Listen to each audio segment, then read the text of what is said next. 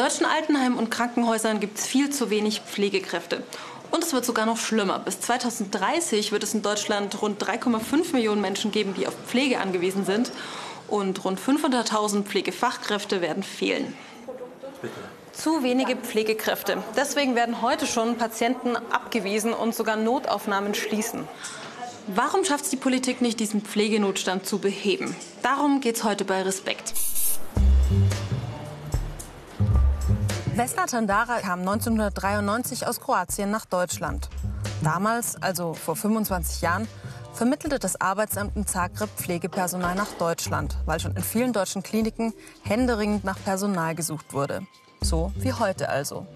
Auf der urologischen Station im Klinikum rechts der Isar arbeitet Vesna seit 6 Jahren.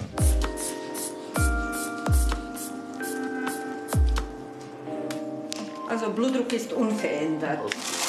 Ja, wir müssen jetzt nur ein bisschen mehr aufpassen. Passt noch so. Ich komme nachher vorbei und dann richte ich Ihnen noch Frühstück her.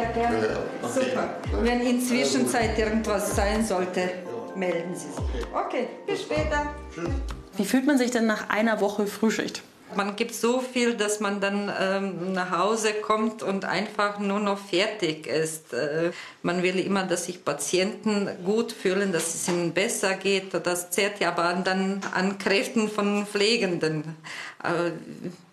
Ich habe solche Einstellung zu meinem Beruf. Ich betrachte es auch als Berufung und nicht nur als reine Beruf. Und ich komme gut damit zurecht. Natürlich würde ich mir auch ein bisschen mehr Freizeit wünschen, aber im Großen und Ganzen bin ich zufrieden. Also.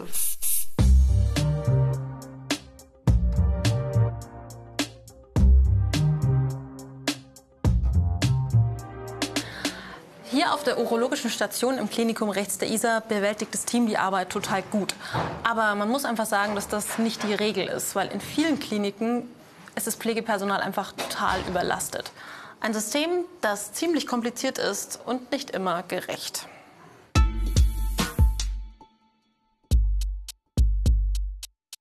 Pflegekosten werden aus der Sozialversicherung finanziert.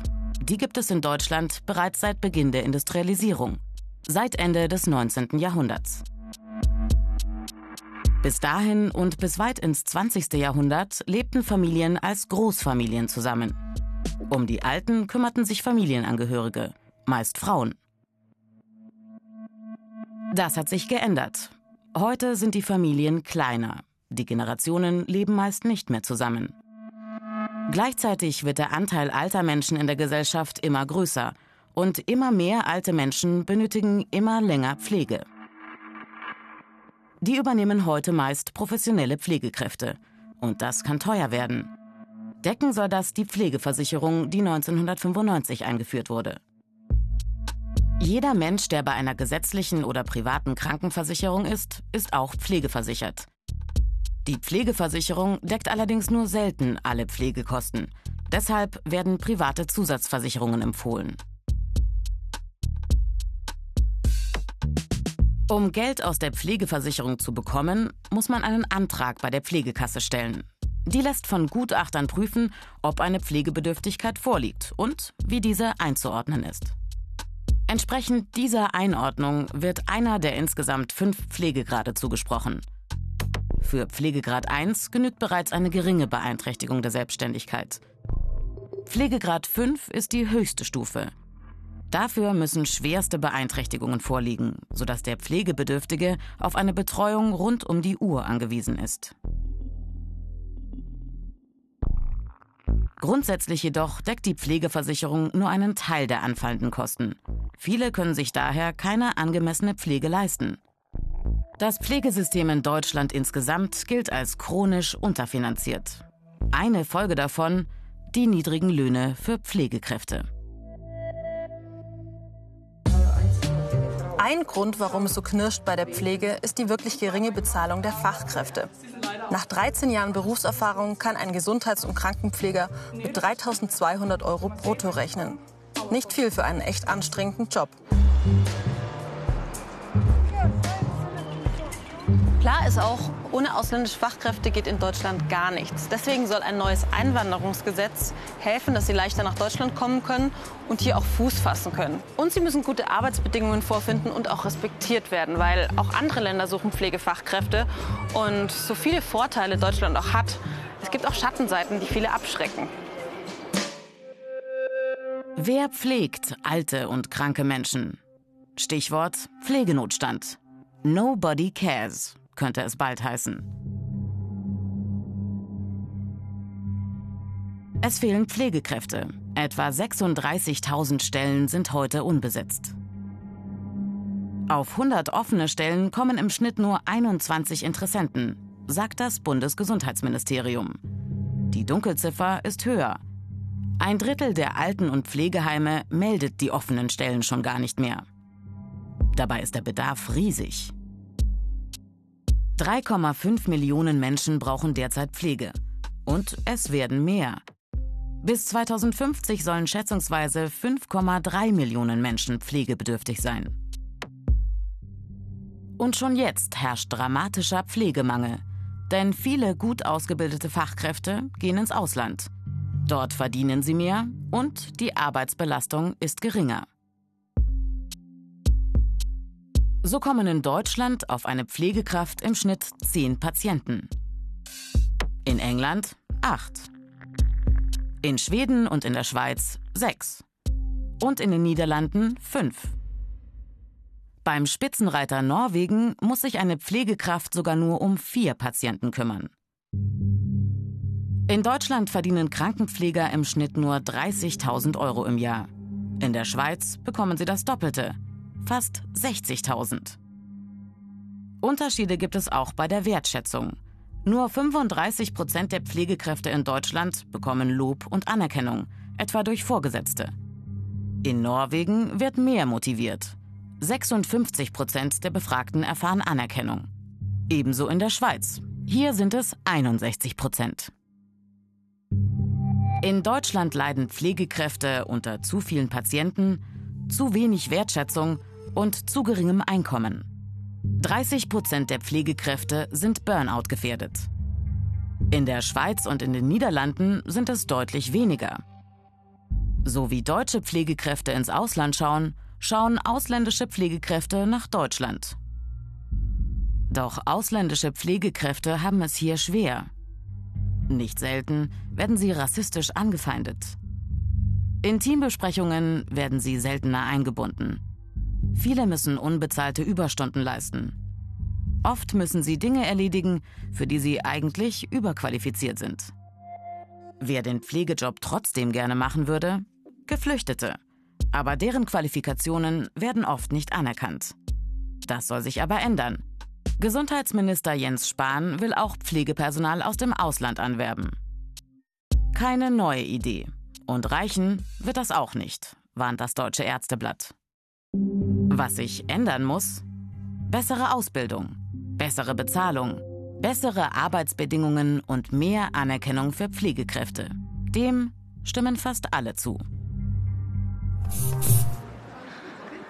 Pflegekräfte arbeiten aber natürlich nicht nur in Krankenhäusern, sondern auch in Altenheimen. Und ich begleite heute eine junge Altenpflegerin, die hier im Haus an der Rümannstraße arbeitet. So.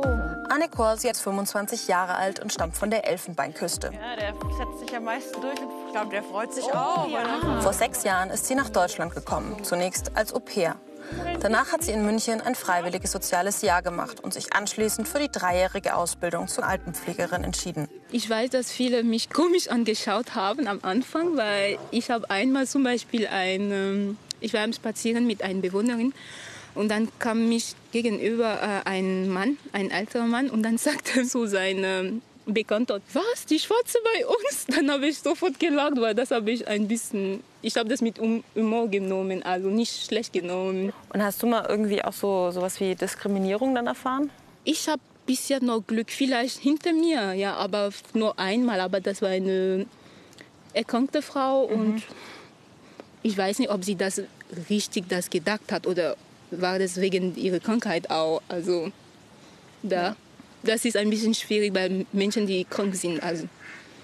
Ja klar, wenn jemand dement ist, dann... Ja, Weil da kommen so viele Emotionen wieder hoch und da muss man wirklich als Pflegekraft oder als Fahrkraft die Sache nicht ernst nehmen eigentlich. Und wie hat denn dir das Heim jetzt bei deiner Integration geholfen? Also sehr, weil ich hatte zuerst deutsche Kurse, als ich kam. Dann habe ich diese B2-Prüfung gemacht und das wurde alles durch das Haus bezahlt. Und das finde ich sehr toll, weil ich glaube nicht, das ist überall so. Hier am München-Stifthaus in der Rümannstraße arbeitet man nämlich so richtig gezielt an der Integration ausländischer Pflegekräfte. Ziel des Ganzen ist einfach, dass sie Deutschland besser verstehen. Das deutsche Pflegesystem, die deutsche Kultur, die deutsche Geschichte. Weil sie so besser von den Heimbewohnern akzeptiert werden und sich ja auch irgendwie selbst wohler fühlen. Wir sind jetzt in Bamberg an der Berufsfachschule für Altenpflege der Diakonie.